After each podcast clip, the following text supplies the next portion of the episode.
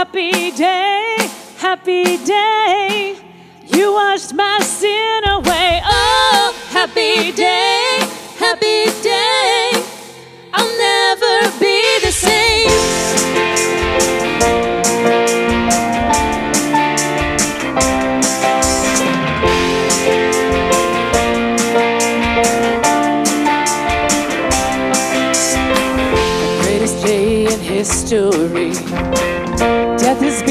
Have rescued me. Sing it out.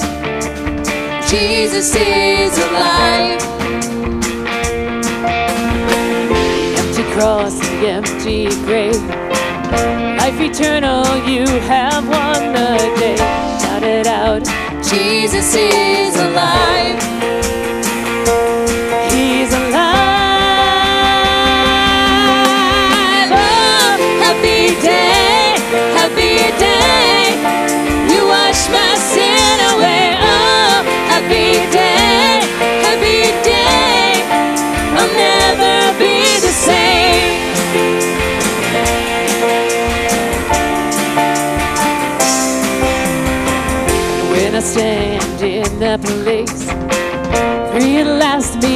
To face, am yours.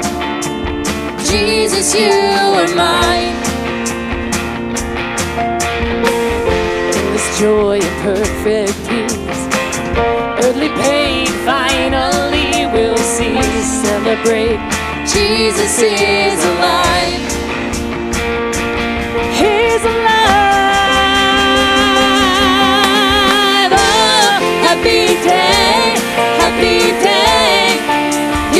My sin away. Oh, happy day, happy day.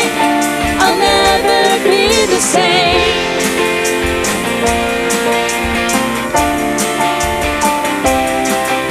Oh, what a glorious day. What a glorious way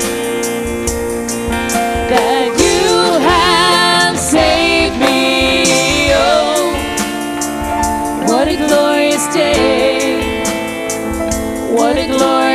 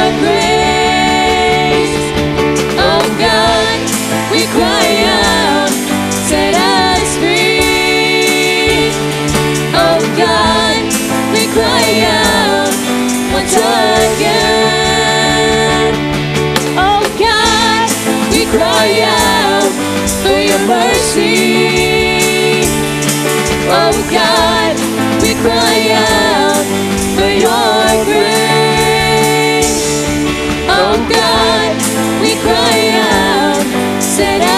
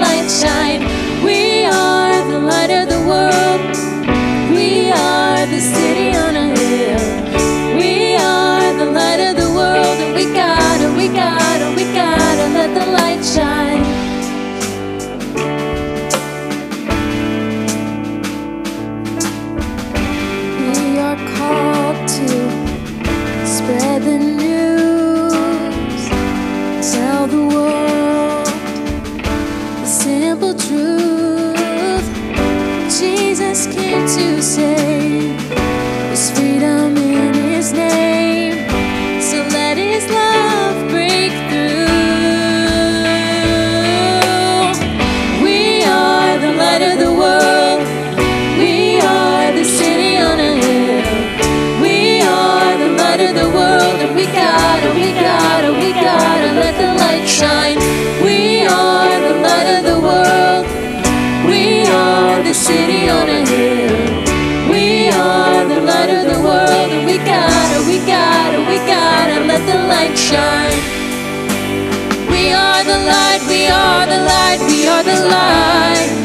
let your light shine brighter. We are the light, we are the light, we are the light.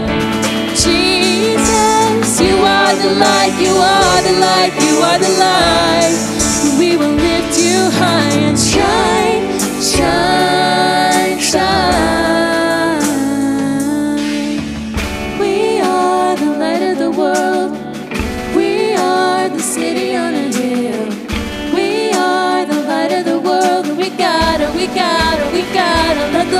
Shine. We are the light of the world. We are the city on a hill. We are the light of the world. And we gotta, we gotta, we gotta let the light shine. Let the light shine, let the light shine.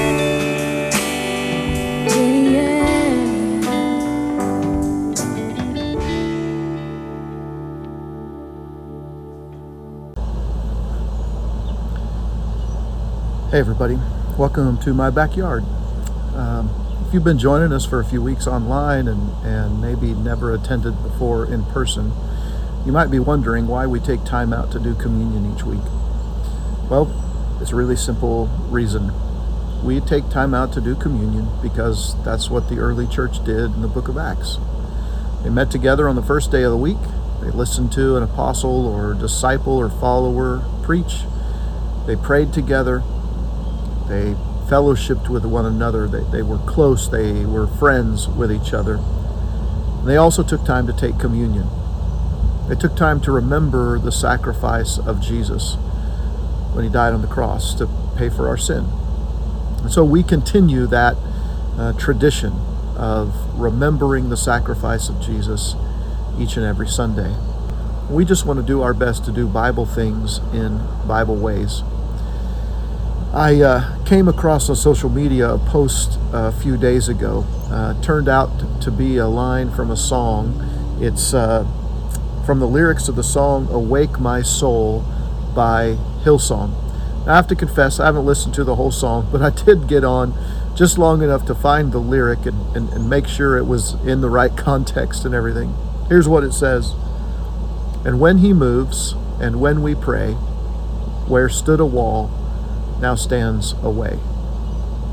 And I think that's what communion is about. We come together to celebrate communion, to take the piece of bread or, or cracker or chip or uh, whatever you happen to have today, and the juice or um, or some other drink to remember the body and the blood of Jesus, and it's for a really specific reason, because there was a wall between us and God because of our sin, and where that wall stood, Jesus made a way. He paid the price for our sin so that we could get to God. Um, and so we take communion together, and we do this online and we do this in person every week because we want to remember. We want to be connected not just to each other, but to the early church. We want to be connected to Jesus when he sat with his disciples on the night before he was betrayed and he instituted communion. Uh, um, he started it for the very first time there. We want to be connected to all of that because when he moves, when we pray in concert with his movement, the walls come down. The wall of sin, walls of shame, separation, heartbreak. Where stood a wall, now stands a way. And that way exists for you as well. If you're a believer in Jesus, participate in communion because you've been set free. And look, if you're not a believer, if this is all new to you, um, the same is true for you. that Jesus died for your sin and gave his life in your place. And if you believe, you can partake of this communion. It can be a part of your life and, and your own tradition in your family to remember the sacrifice, to remember that there was a wall that kept us from God, and Jesus tore it down. Let's pray. God, we thank you in so many ways, in so many areas of our lives, tearing down the walls and making ways. Ways for us to get to you to communicate with you, to, to be in uh, relationship with other people and with you. And God, thank you for tearing down the walls that existed between us even when we're separated, and that we can be together even though we're apart from one another through this technology. Thank you, God, for always making a way between us and you, even at the expense and the life of your Son Jesus. We celebrate his sacrifice today because it made a way for us, and we partner, we, uh, we come together with believers all around the world and all throughout history to celebrate the cross of Christ and what that means to us. So we thank you, God, for loving us and for making a way for us. In Jesus' name, amen.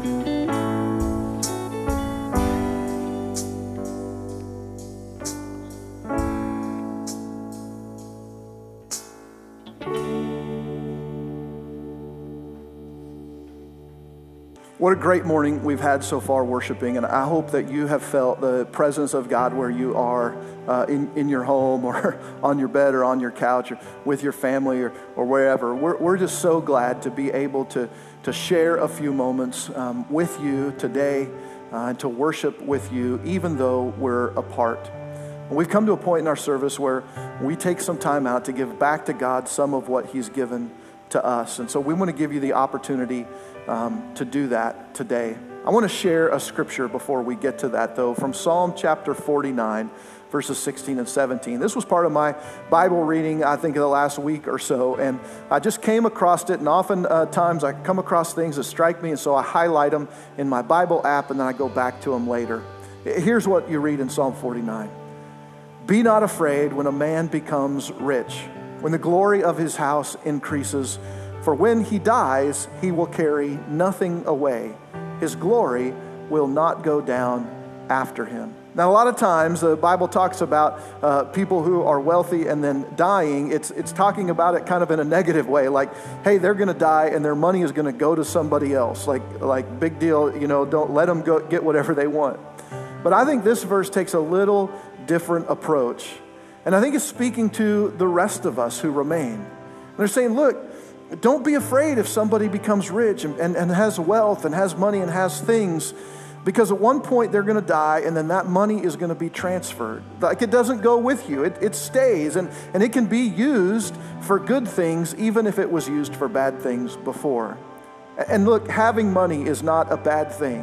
I believe God wants us to enjoy the results of our labor, but He also wants us to understand the place that money should hold in our lives. Money is a tool to be used for God, God's glory and His purposes, just like talents and abilities, just like the tech people here today, or the instrumentalists or the vocalists. Money is a tool to be used for God's glory. When a person gains money or possessions, they can't take them with them when they die. So the psalmist says, the rest of us are not to be afraid because what is gained can't be taken, but remains and can continue to do good. You and I can't take our wealth with us, but we can use it while we're here on this planet for God's glory. And we can do that when we give. And so, whether we're alive or whether we're dead, the money that we have can be used for God's glory in each case. We can give to God, and He is honored. Needs can be met. The work of God in the world can continue. And so, if I die this week, the money I have uh, the money I've given to God will continue to do good in the world. And I'm glad that I've gotten to participate with God, with you, in bringing others to Jesus um, through the gifts that He's given me. Not just to preach, but to give and to be generous uh, with others. So I want to give you the opportunity to give today. On your mobile device or your computer, you can go to the website, reallifecc.us, and on any page, you can click on the little orange icon there. It'll be down in the bottom right hand corner, and that'll take you to a giving flow, and you just work your way down through that. Now, if you've given before, make sure you tap in the top right hand corner. Make sure that you're signed in because then all your information is going to be saved. It'll make it much easier for you, and it'll make it much easier for our admin team as they uh, work through who's given what. So take a few minutes to do that. If you're on our online campus, you can just go up to the top where it says give and you can click on that link and it'll open the same flow right on the window that you're on. You can go through the same process uh, from there. So, thank you for giving. I, I want you to know that we've had the best financial start to 2020 than we've ever had in the history of real life, even though we've been in uh, Corona for the last, what, four or five weeks or something. And that's because of God's faithfulness both to you and to us. So we continue to trust Him to work through you, to work through us, to meet the needs that we have in Christ, and, and continue to minister, continue the mission to help every person possible find real life in Jesus. Let's pray. God, thank you for loving us and for giving to us. Um, God, thank you for encouraging your people to give, for meeting the needs of your church so that we can share the message of your son Jesus with an ever wider audience. And, and right now, even as we look at, at folks that are watching, there's going to be people watching this live stream from all over the country and even from other countries around the world. And we thank you, God, for your faithfulness in that. I thank you for those people who've been faithful in giving in the years past so that we could have the means to be able to do the things that we're doing right now. And I thank you for those who are giving today because they're looking to the future as well. And they want, like we want, to help every person possible find real life in Jesus and look more like Jesus each and every day. So thank you, God, for continuing to be faithful to all of us, even in the midst of the struggles that we face day in and day out with loss of jobs or cut hours or those things. God, thank you for being faithful. In Jesus' name, amen.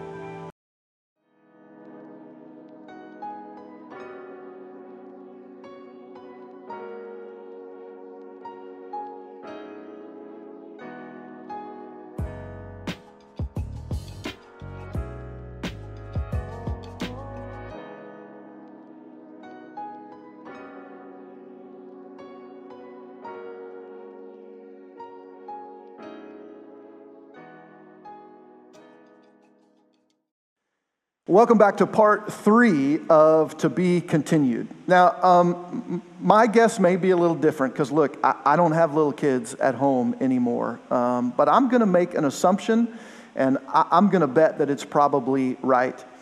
Uh, I'll bet that your children at home, because uh, they've been at home, right, way too long already in this corona quarantine, I'll bet that they've fought at least a time or two.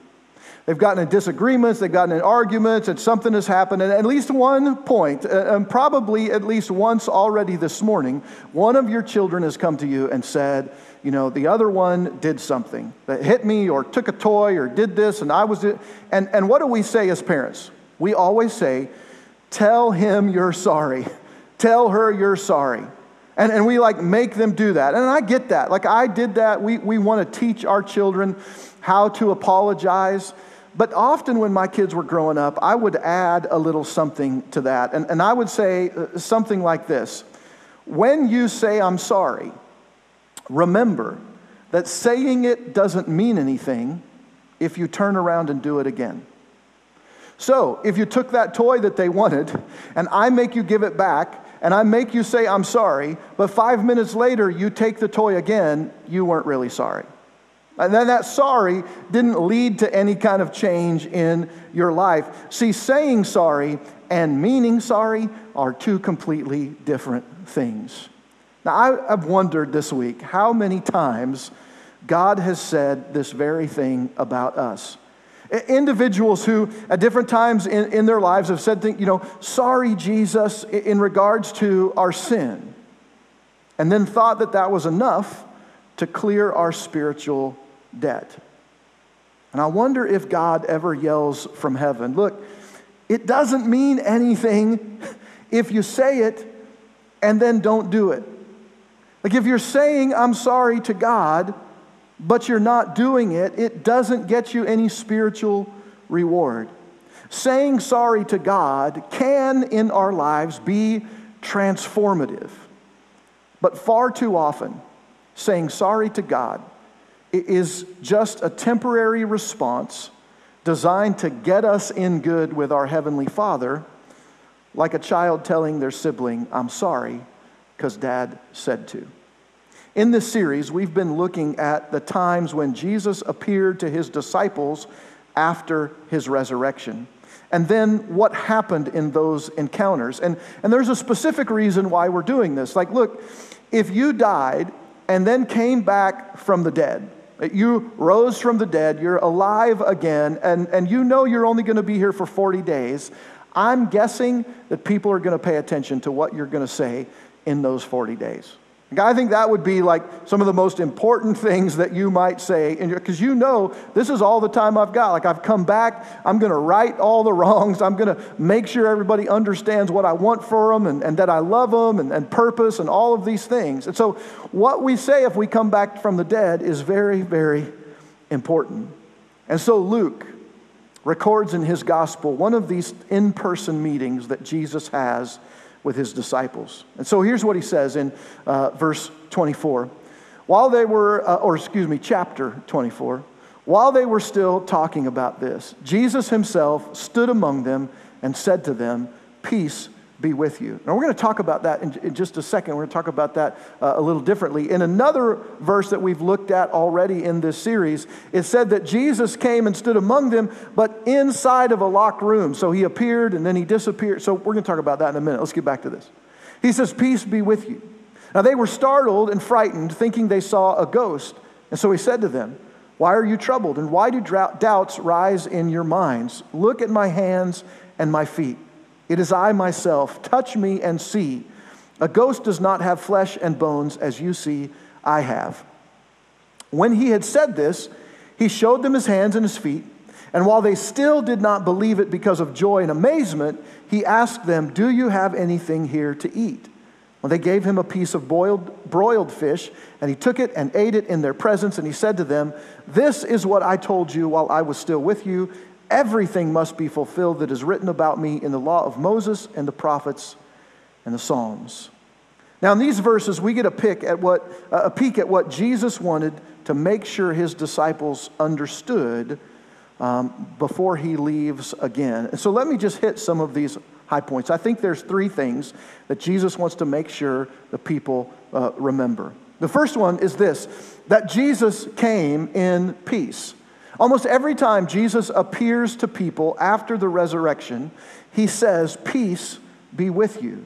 I think he wanted them to understand. I think he wanted them, um, he expected them to remain in his peace and to be with him as his people in a state of peace. I think he wanted peace to be a part of their lives and their makeup and, and, and what they were about. So Jesus came in peace. Secondly, Jesus came in, in person. Jesus goes to great lengths when he shows up with the disciples and with others to make sure they understand that, like, he's real, okay? So he says, Touch my hands, touch my feet.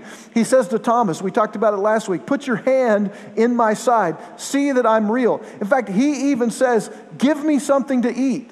He wants them to understand that he is there in person. And, and even though he appeared and disappeared, like right before their eyes, even behind locked doors, he wanted them to understand that the reason he was able to do that was because he was God, not because he was a ghost. So he wants them to understand that he came in person. And thirdly, I think he wants them to understand that he came to share purpose. Even before his death, Jesus shared his purpose with his disciples. He made sure they understand that he had come to do his Father's will. And so everything that he did along the way, he did because it was part of his purpose. And he talked a lot about um, what the Bible said, the law and the prophets and the Psalms about him as the Messiah, and that he had come to fulfill those purposes. But look, now Jesus he's going to go to the Father, right? And, and so he's not going to be here anymore. Now, that was also written about long ago, and, and, and we're going to focus on what then happens next because Jesus is going to begin to share in this text what the purpose of the disciples is. Like Jesus' purpose has been fulfilled, okay? So, law and prophets, all of these prophecies, and they come to Jesus, and Jesus is like, Look, um, here we go. We know about me, and now I'm going to kind of pass the baton on to you. And we're going to talk about your purpose after I go to be with the Father. And that's what we're going to focus on the rest of the morning. And we're going to start here in verse 45 of Luke 24. Then Jesus, this same moment that he's there, it's like he's eaten, he's told them to touch his hands and feet. Then he opened their minds so they could understand the scriptures. And he told them, This is what is written that the Messiah will suffer and rise from the dead on the third day, and repentance for the forgiveness of sins will be preached in his name to all nations, beginning at Jerusalem. You are witnesses of these things. Now, Jesus' birth, death, and resurrection was the fulfillment of the law, and he fulfilled every part of it. Over 300 prophecies in the Old Testament were fulfilled by Jesus. In fact, every prophecy about the Messiah was fulfilled by Jesus except one, and I'll share that with you in just a second. In fact, some of the prophecies in the Old Testament were so obscure that nobody even really understood them as prophecies about the Messiah until they'd been fulfilled. Over and over in the New Testament, you read the apostles, and they're tying Old Testament scriptures into the life of Jesus. And I don't think anybody even ever realized that they were talking about Jesus at the time. So, the first thing Jesus needs to do is open the minds of the disciples so that they can connect the dots, right? From, from what they already had learned, because look, all of these disciples were men. So, they'd been taught the Torah from a very young age. They'd been taught the uh, Psalms of Ascent, especially. They understood the prophets. They'd, they'd read, like, that was a big part of Jewish life. So they understood the prophecies about the Old Testament Messiah but they hadn't been able to connect that to their own lives and their own purpose yet as they continued to move forward. Now, now here's what's going on. The death, burial, and resurrection of, of Jesus is kind of like a, a, closure to the Old Testament. Like Jesus fulfilled the prophecies, the Messiah has come. The Old Testament was all about that, right? And then now something new is beginning. And so Jesus is kind of, again, passing the baton to the disciples. And, and what we read in the Old Testament, the disciples knew that. Their life going forward is going to be our New Testament. We're going to read about what the disciples did as this brand new thing, as the Holy Spirit comes to, to make his dwelling and his presence known in us. And so Jesus starts out this way He says, The Messiah will suffer and will rise from the dead on the third day. All right? Now that's, that's like over and done with. Okay? This has already happened. He's been killed, he's been buried, he's been resurrected, he suffered, he's risen from the dead on the third day. Everything that Jesus did and all the prophecies of the Old Testament up to this point are all in the past. The prophecies, hundreds and some even thousands of years old, about the Messiah, Jesus being killed and buried and, and, and resurrected, even going all the way back to Genesis chapter 3. And we read about the, the very first prophecy about a Messiah who was to come. Jesus had fulfilled all of those prophecies, every prophecy about the Messiah except one. And that's the one we're still waiting for. That's kind of the important one to us, right? The promise that Jesus would one day come back and take those who are his to be with him. And that in that moment that, that heaven would be united with earth and these two things would become one. Just like our relationship, like we become one with God through Jesus, heaven and earth will become one and will be united and everything will be perfect just the way God intended in the beginning. Now Jesus begins to move into the future. And he's talking to the disciples about what their purpose is going to be moving forward. And so he lays out this three step plan about what is going to happen. And it's a little odd, so just stick with me. Step one, he says, is that repentance and forgiveness of sins will be preached in Jesus' name. Like we can follow that pretty good, right? Uh, we know that's what needs to happen. The disciples need to, to preach repentance and forgiveness to people if anybody else is going to know about Jesus. And so that's a pretty normal thing. But step uh, two comes, and it's really step three, and he gets them mixed up. And so, step three, he puts in the space of steps two, and he says, This message about repentance and forgiveness will be preached to all nations. That's huge. Now, if you were sitting down with 11 guys, and, and you were saying, Look, here's your purpose, and here's what you're going to do. You're going to preach repentance and forgiveness to all nations and, and, and their minds would just explode, right? They'd have to use that little emoji on your, on your phone. Uh, they just wouldn't get it. And so Jesus gives them this step two, which is really step three, where, where Jesus says it, um, and it's a little different. It says that this message will be preached to all nations, but that that would begin in Jerusalem. It would begin in Jerusalem. And so I think what was going on here was that Jesus was like starting with the end in mind Okay? So this is the end in mind that all nations would know about Jesus because repentance and forgiveness of sins would be preached in his name. But that's got to begin in Jerusalem. Now, we get the missional part of what Jesus is laying out, right? You, you, you start with the ones who are closest to you, and then you move out from there to other people. Like we, we get this, we understand that this is what is, is, is going on. It's not this missional thing that Jesus is calling the disciples to that we struggle with. It's the repentance part. It's this one that repentance would be preached to all nations, beginning with those around us, and that forgiveness would be shared in Jesus' name. Look, if you've been around church for any length of time, you've probably heard the word repentance. But do you really understand what it means? So, uh, before we look a little more closely at the word repentance, because really that's the word we struggle with in, in this whole plan that Jesus has laid out, I want to give you a working definition of the word repentance. But, but, but first, I'm, I'm going to make sure you understand as we get into it, right? The word repentance literally means to turn around or change direction. That's what it means. It's very simple. This is like the grade school answer. Repentance means to turn around and change direction. Now, you've never used that uh, in your life, probably. Your mom has never told you to repent from um, going outside and instead come in for dinner or whatever. We don't use that word outside of like churchy language or whatever. But the reason we use it in church and continue even today to use it in church is because it's more than just to turn around and change a direction when it's applied to things of faith. See, repentance actually has two interconnected parts. The first part is that there would be a change in our mind. That in our mind, we would change directions. We would turn around from the way, the, the way that we're going. And really, it works like this if you're not a believer in Jesus, you're not a follower of His, you need to repent, the Bible says. And you need to change direction. You need to change your mind. And you need to change your mind about some specific things. You need to change your mind about Jesus, first of all.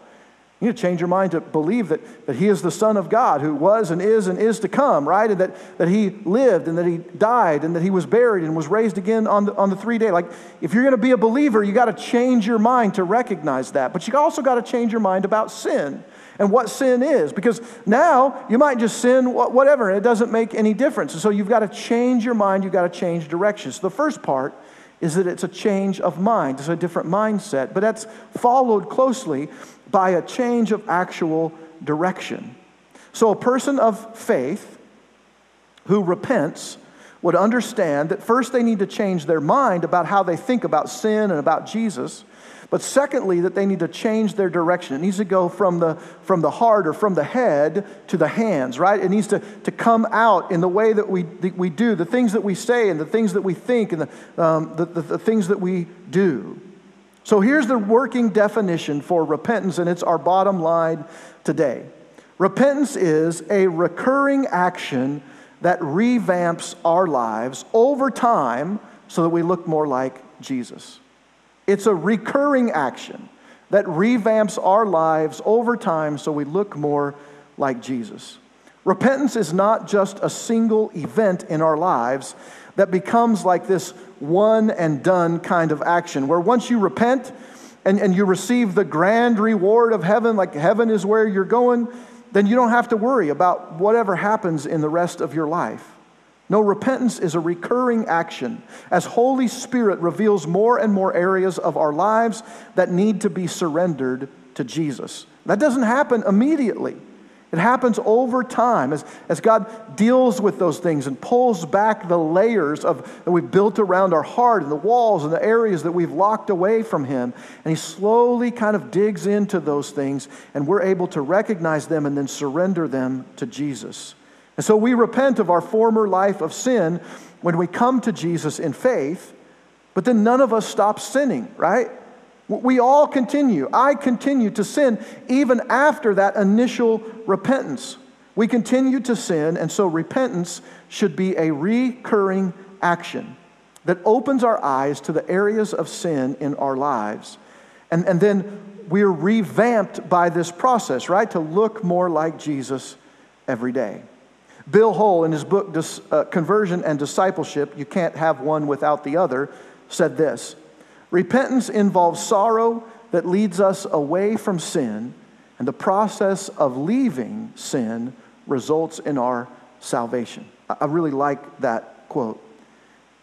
You can see in, in that quote how repentance or changing direction leads us both away from sin and toward the Savior.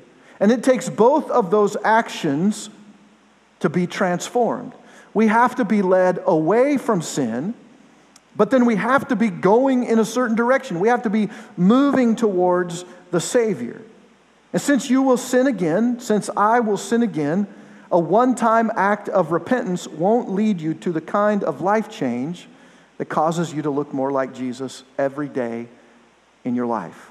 So, let's get specific about how this works day in and day out. Because repentance is more than an event, it has to become your ethos. It's more than just a single event, it has to become your ethos. Now, for those of you joining us, maybe for the first time, I usually try to avoid words uh, when I preach that are not universally understood. It's, it's just part of my ethos. Did you get that? I just gave you a context clue for what the word means. Ethos is your attitude, your values, your personal culture, your mindset, everything that goes into making you kind of the person that you are. Part of our ethos here at Real Life shapes how I communicate. I want a couple of things to happen when I uh, preach and when I communicate with you. The, the first thing that I want to happen is that I want you to hear from God and not just from me. And so I don't want to wow you with. Uh, really spectacular words, you know, $12 words. I, I, I don't want to get everything polished and super great the way I communicate. I don't, I don't want you to be amazed at how well I communicate. I want you to see God and I want you to hear from Him. So I want to make sure that the things that I share with you, um, first of all, are truth, but also that they're clear and that they're easily uh, applied to your life and, and my life each and every day. And so that's part of how I want to um, communicate with, with you. But the second thing that I want to happen is that I want, I want this to feel more like a conversation than a lecture. I want you to be engaged in, in what's being said and, and, and, and, what you're learning because I want this to feel like a little more back and forth. And there's a really important reason why. Because one of our core values here at Real Life is relationship. We have three core values real, relevant, and relational. And I want the way I preach and communicate and the things that we do on stage and the small groups and all the things that happen here at real life to fit into those three categories. I want the way I preach to be relational. I want to build a relationship through what we're talking about. So, repentance needs to become a part of your daily flow as you interact with God's Word as you try to work God's ways into your life and as you interact with other people. When Holy Spirit reveals sin in your relationship with God or your relationship with others, right? Those are the two big relationships that God talks about God Himself and then others. Those are what God's concerned about. There needs to be repentance in those two areas because that's the only way that the next two things will happen. We have to recognize our sin so that we can avoid it in the future. That's a big one. That's a big part of what repentance is. Recognizing the times that we've sinned, either sinned against God or sinned against others, so that we can avoid that in the future. But the second part that happens is that but through repentance, we can keep our relationship with God open and honest. That needs to happen as well. See, I think many followers of Jesus, and myself included at times, experience a flat relationship with God because we stop repenting. maybe we stop thinking that we need to repent, or maybe we just decide it doesn't matter. Maybe we think, well, I did that back when I was 12 years old and I gave my life to Christ and I repented and I was baptized or whatever, so I'm good. Like I don't need to worry about it anymore. But, but there's something really important that happens here. When you stop repenting, you cease to recognize the sin in your life. But think about that just for a moment. Now, Jesus went to the cross, he died, he gave up his life for our sin. And when we stop repenting, we cease to recognize the sin in our own life that Jesus went to the cross to pay for. When you see repentance as a single event in your life that leads to eternity with God, then what do you do for the rest of your life? Like if you're good at 12 years old or 8 years old or 20 years old, what do you do for the rest of your life? Between your decision to follow Jesus and your demise, what else is there left? What have you got to work for? But what if there's more to your walk with Jesus? What if you could experience rewards in your walk with Jesus even here on this earth? Let me explain it this way. Repentance is not like starting a diet where you repent from bad eating habits and then everything goes well. Choosing healthier foods and avoiding unhealthy foods takes willpower. But willpower won't save you. Like it takes willpower to avoid the foods you really want, and it takes willpower to eat the foods you really don't want. That's about dieting. You may have the willpower to avoid sin in the short term, but simply avoiding sin won't get you any closer to Jesus.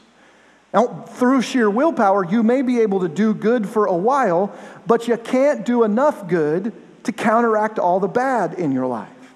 No matter how hard you try, eventually, willpower weakens.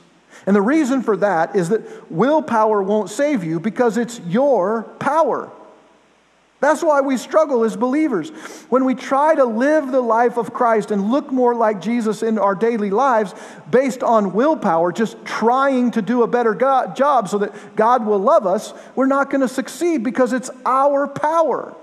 We're trying to accomplish things of God with the, the life of flesh that we have. Jesus said that repentance for the forgiveness of sins would be preached in his name. So it's not enough to, to work real hard to avoid sin if you're not doing it for his name. Look, sinlessness without the Savior still leads to Satan. Assuming that sinlessness was even an option, and it's not because we're never going to get there. Your repentance isn't the reward of forgiveness, but it's for the glory of Jesus' name, who purchased that forgiveness for you on the cross. Repentance doesn't just help you recognize your own sin, it helps us recognize and remember our need for a Savior.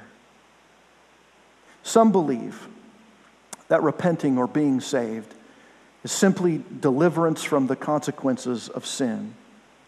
But we're being saved to something as much as we're being saved from something. Listen to what Paul says about this very idea in 2 Corinthians. He says, Yet now I am happy, not because you were made sorry, but because your sorrow led you to repentance. For you became sorrowful as God intended, and so you were not harmed in any way by us. Godly sorrow brings repentance that leads to salvation and then leaves no regret. But worldly sorrow brings death. See what this godly sorrow has produced in you. What earnestness and eagerness to clear yourselves. What indignation and alarm he's talking about uh, in regards to sin what longing for the Savior, what concern for others, what readiness to see justice done. At every point, you have proved yourselves to be innocent in this matter. This is the result of an ethos of repentance, an ever rising and falling tide of recognition of your personal sin that revamps your life so that you look more like Jesus. And, and so, look, if you consider yourself a follower of Jesus, I want you to pay attention. Maybe the kids are making noise around you or something else. Is, maybe your microwave is going off in the other room. I don't know. Just ignore it for a moment and pay attention to what I'm going to say. Today, right now in this moment, what do you need to come clean to God about in your life? It's not that God doesn't already know it, right? He already knows every thought of our mind and heart. But we need to recognize our own sin so that we might get back in line with God's ways. See, this idea of repentance, it humbles us to recognize our sin and our need for a Savior. Because you can't remove your own sin. I can't remove your sin. Nobody but Jesus can remove your sin, and that doesn't happen unless we first recognize that we sin and then repent. If we don't recognize our sin, then Jesus' sacrifice is reduced in our eyes. When we as followers treat our sin as simply an accessory to our lives, some piece of baggage that we just can't seem to get rid of. We cheapen the cross where Jesus shed his blood for that very sin. Our sin cost him his life. Surely it's worth our repentance. So, if you're a believer today and there's been sin in your life and you recognize that the man, Holy Spirit, is talking to you and there's some things that you need to repent of, and if you're joining us on our online campus, just above the chat window, you'll see this link that says Next Steps. Don't go there yet, but in just a moment, I'm going to have you click on that link. And when you get there, you can look through that list of, of things. One of those is the idea about rededication. And there's a form at the bottom of that page. It's very short, it's very simple. And it just asks you to say, what's the next step that you need to take in your life? And so, if you're already a believer in Jesus, maybe you've recognized that there's some things going on in your life that you need to repent of and you need to turn over to Jesus. Go to that page, go down to the bottom of that form, and once you've filled it out, click on that rededication uh, uh, checkbox. But again, don't go yet. If you haven't been a follower of, of Jesus, but maybe this morning you're ready to commit your life to following him and then learning to look more like him every day as we take this message of repentance and forgiveness in his name to all nations. I want you to locate that link at the top of the chat window as well. The link says next steps, but don't click on it yet. Now, if you're watching this morning and you're not ready to turn away from your sin, you think maybe this is just a, a, bunch of baloney and it doesn't make any difference, I want you to know that we're going to be praying that God would bring you to a point where you recognize that your life is on a dead end road. And that the only way you're going to find real life, you're going to find purpose for your life, you're going to find forgiveness in your life, is if you turn it over to Jesus and are ready to repent. And so we're going to pray that that comes to you quickly, that you come to that place, that you have an experience with the Savior, that the Holy Spirit leads you to a place of repentance so that you can one day give your life to Him. Now, if you're a follower of Jesus or you'd like to be, I'm going to do something that we've never done here at Real Life before. In just a moment, I'm going to give you 60 seconds to jump to that next step link on our online campus. Determine what your next step is repentance or salvation, rededication, and then fill out that short form with your next step.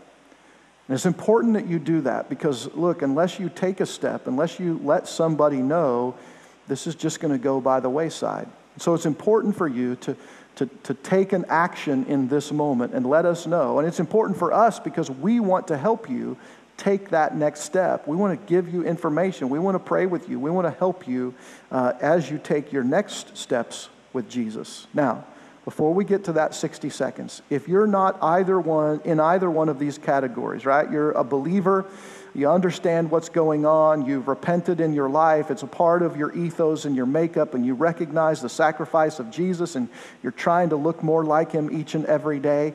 When this 60 second timer comes up, here's what we're going to be doing we're going to be praying for those people who are clicking over to that link and who are going to make a decision. Maybe a first time decision, maybe rededicating. Maybe they don't even know what they're going to do until they get there. But we're going to be praying for them uh, together. That God would call every person to repentance today. That they would see repentance as a part of their ethos and that we would all then work together to help every person possible find real life in Jesus. And so, um, are you ready? We're going to put 60 seconds up on the clock, and we're going to do that right now.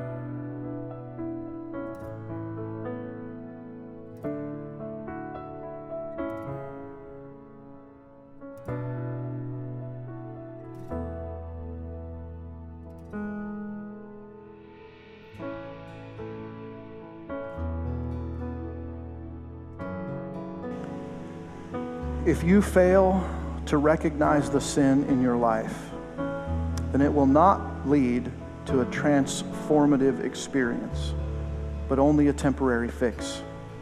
And so I hope that you're ready to step into this relationship with God, a, a, a, reconciliation between you and God through the blood of Jesus. To seek the Holy Spirit's help in truly repenting of, of sin and, and making that a, a part of your ethos, turning to God and turning away from sin is a lifestyle that leads to transformation. Because when repentance becomes a part of your ethos, it will revamp your life so you look more like Jesus every day, and that really is our greatest purpose. Let's pray.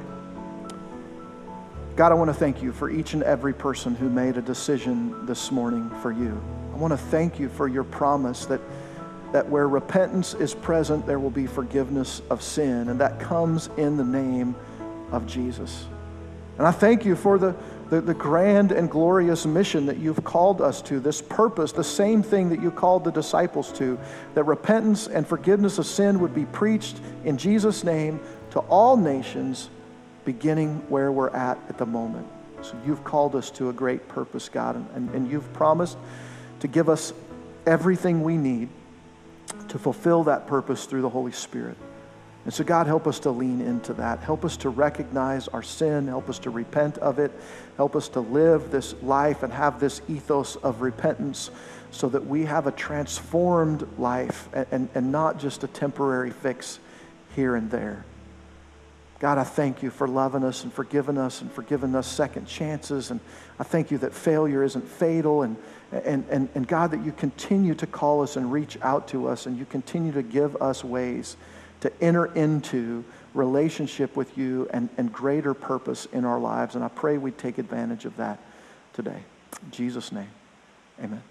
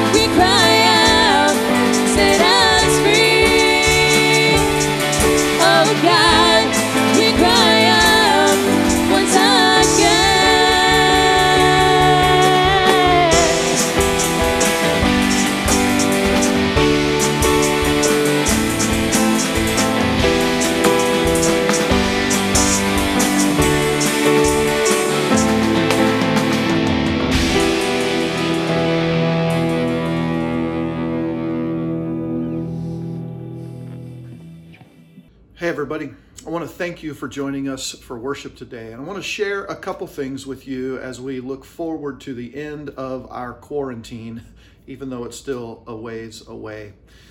Governor Kelly issued some uh, new relaxed restrictions for the coming weeks. Um, but remember that we don't have a building, so we're working with the city and in partnership with them to figure out uh, when things are going to begin to loosen up for us. One of the things that I hope that you've uh, experienced over the last month or so is um, the life change that can happen through online church. Having our services online isn't just a frill, it's not just an extra nice thing we do for people who can't make it to church, but it's a viable option for people not just to get their foot in the door of church, but to make sustained, long lasting transformation as the Holy Spirit leads them.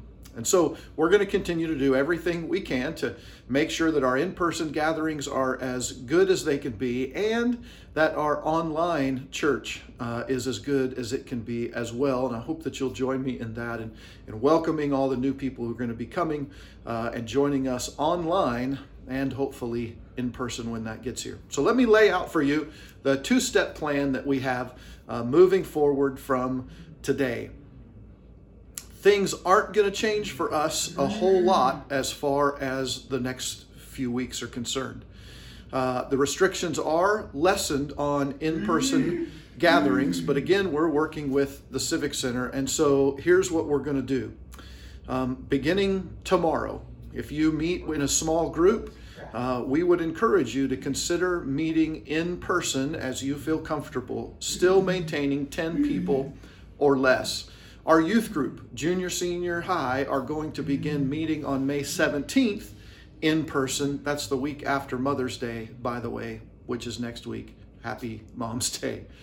Uh, I also want to encourage you to, to maybe maybe you haven't seen somebody that uh, you knew from uh, kids church or you worked with in the nursery or welcome team or whatever. Um, but that you would uh, invite somebody over to your house. Maybe uh, have a play date or invite them over for dinner, hang out on the back porch or in the garage or uh, do something together uh, to begin building those relationships once again as we look forward to in-person meetings.